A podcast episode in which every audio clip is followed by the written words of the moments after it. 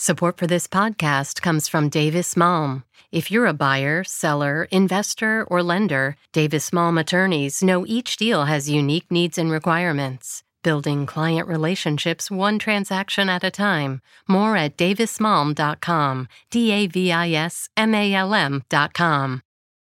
Funding for this podcast comes from MathWorks, creators of MATLAB and Simulink software, accelerating the pace of engineering and science. Learn more at mathworks.com. WBUR Podcasts, Boston.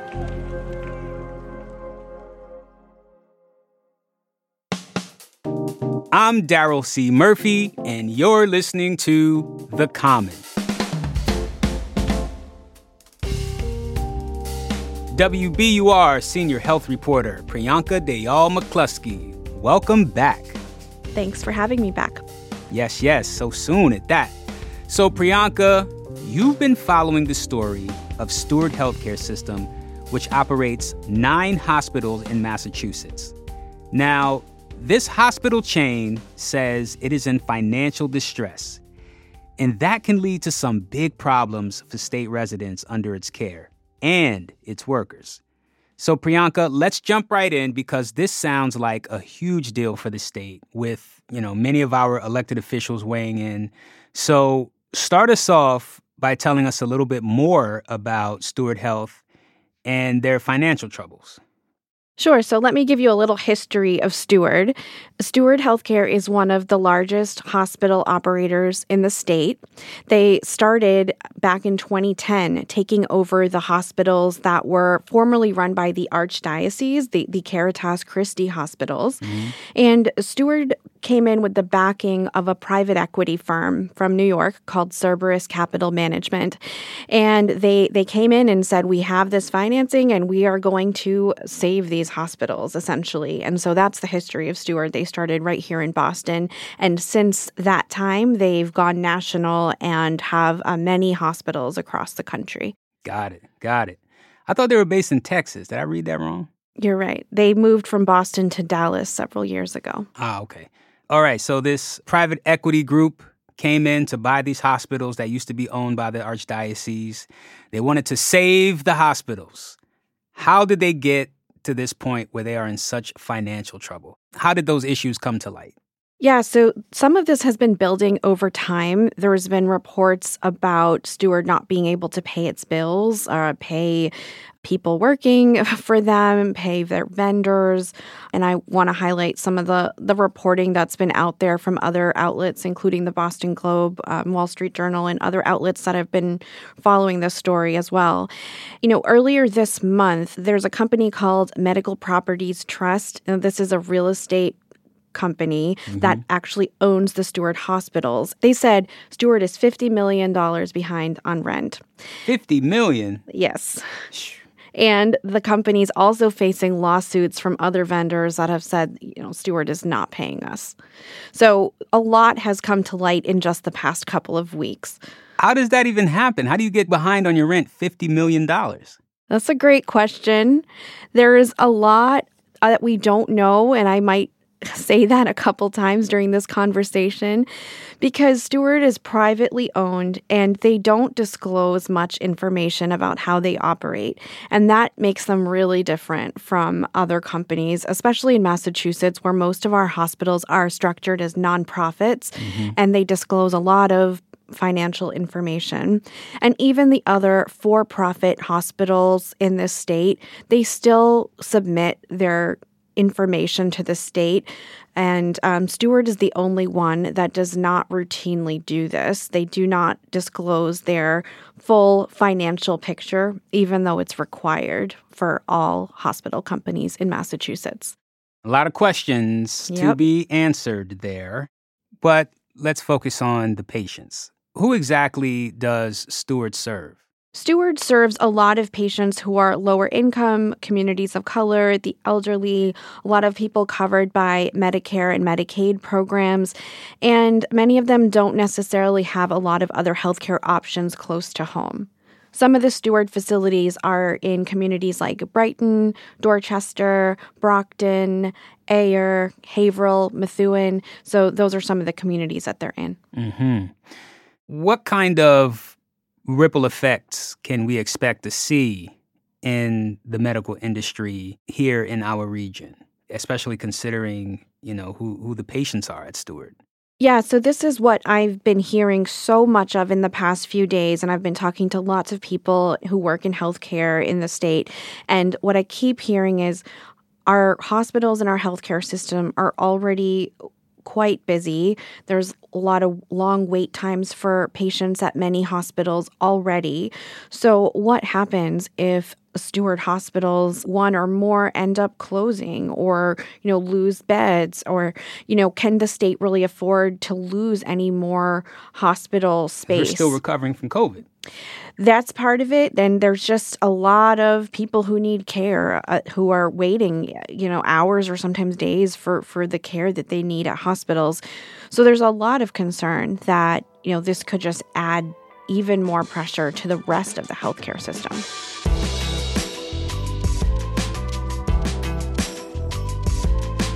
We're going to take a break, but we'll be right back.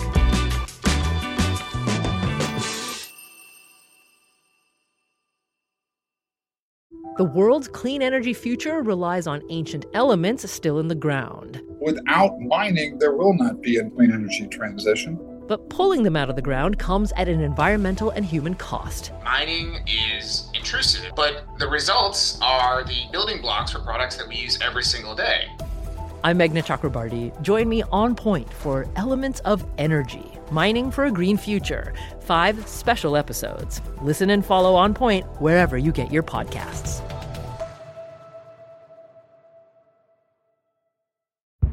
Did you kill Marlene Johnson? I think you're one of the first people to have actually asked. From WBUR and ZSP Media, this is Beyond All Repair, a new podcast about an unsolved murder that will leave you questioning everything. Somebody should be in jail for murdering my sister. A woman who's never been believed. As long as they think I have done this, then they're not looking for who actually did this. And that's what makes it a cold case. No, it's a botched case. And a search for the truth, once and for all. Wow, it just gets more interesting. Beyond All Repair. Listen and follow wherever you get your podcasts. Be careful. You're digging in a place that's been very peaceful for a while. Do it anyway. Dig.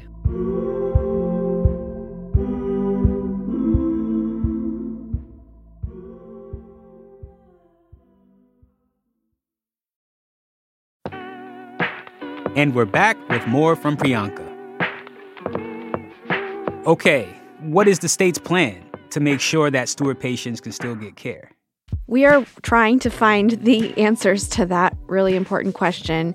And what the governor has said so far is she's focused on the patients, the people who work for Steward, their jobs, and just making sure the whole healthcare system is stable.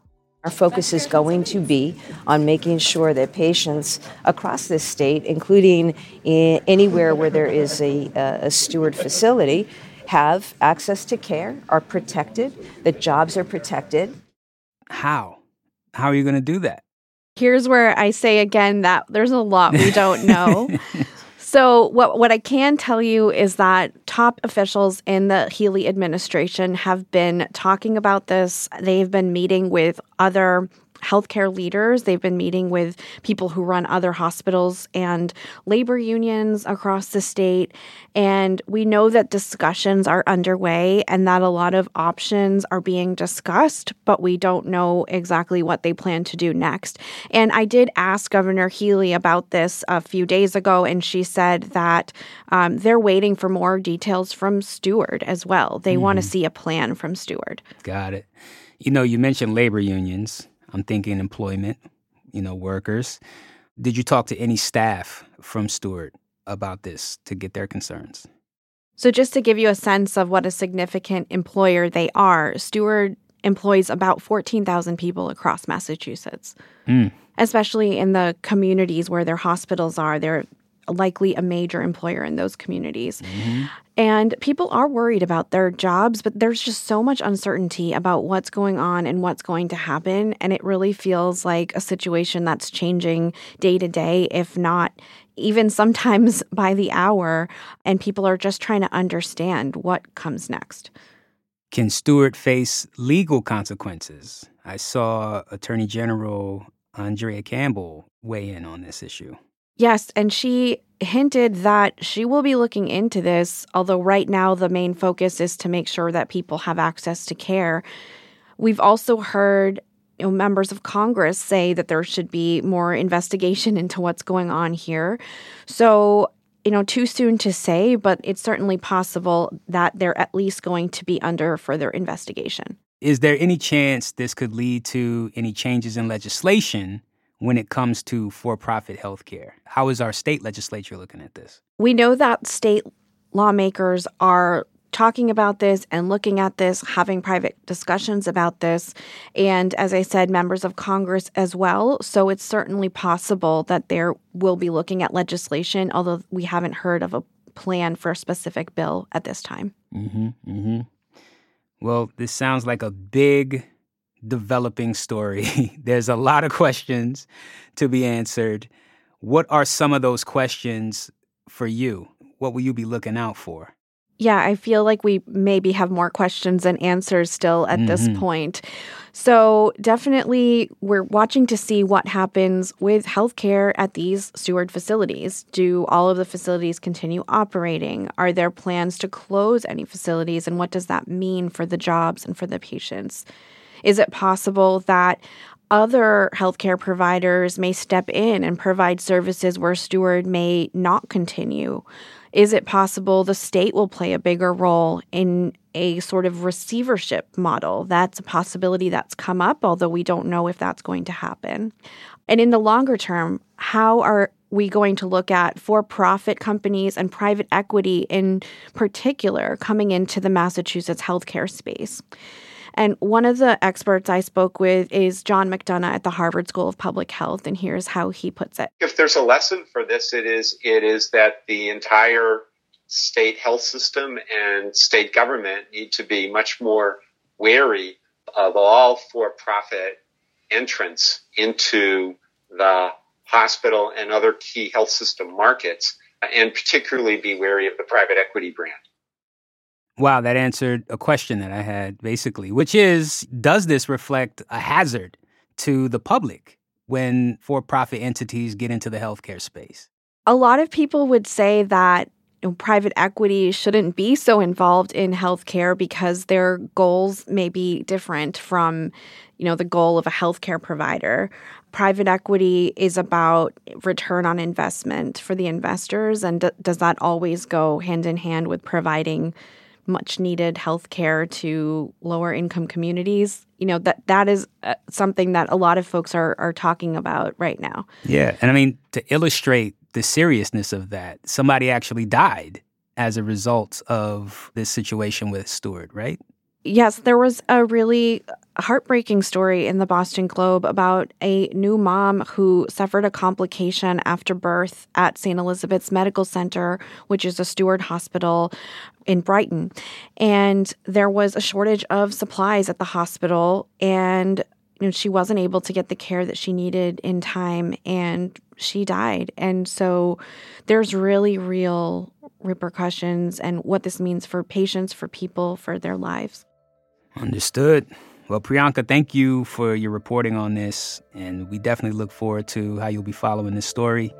So, yeah, we really appreciate you coming through to the Common. Thanks for having me. And that's our show for today. Thank you so much for listening to The Common.